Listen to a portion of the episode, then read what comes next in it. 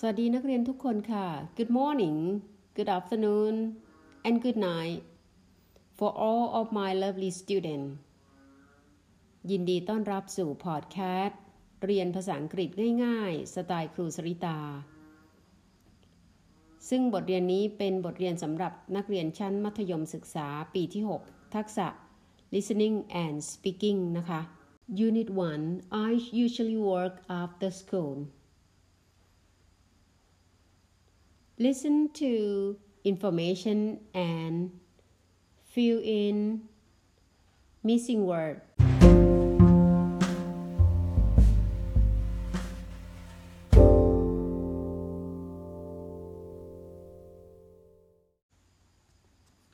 What do you do there? What do you do there? 1. How do you like in your job? How do you like in your job? 2. You mean a packing list. You mean a packing list. 3. You mean scanning. To scan in the barcode. You mean scanning. To scan in the barcode. 4.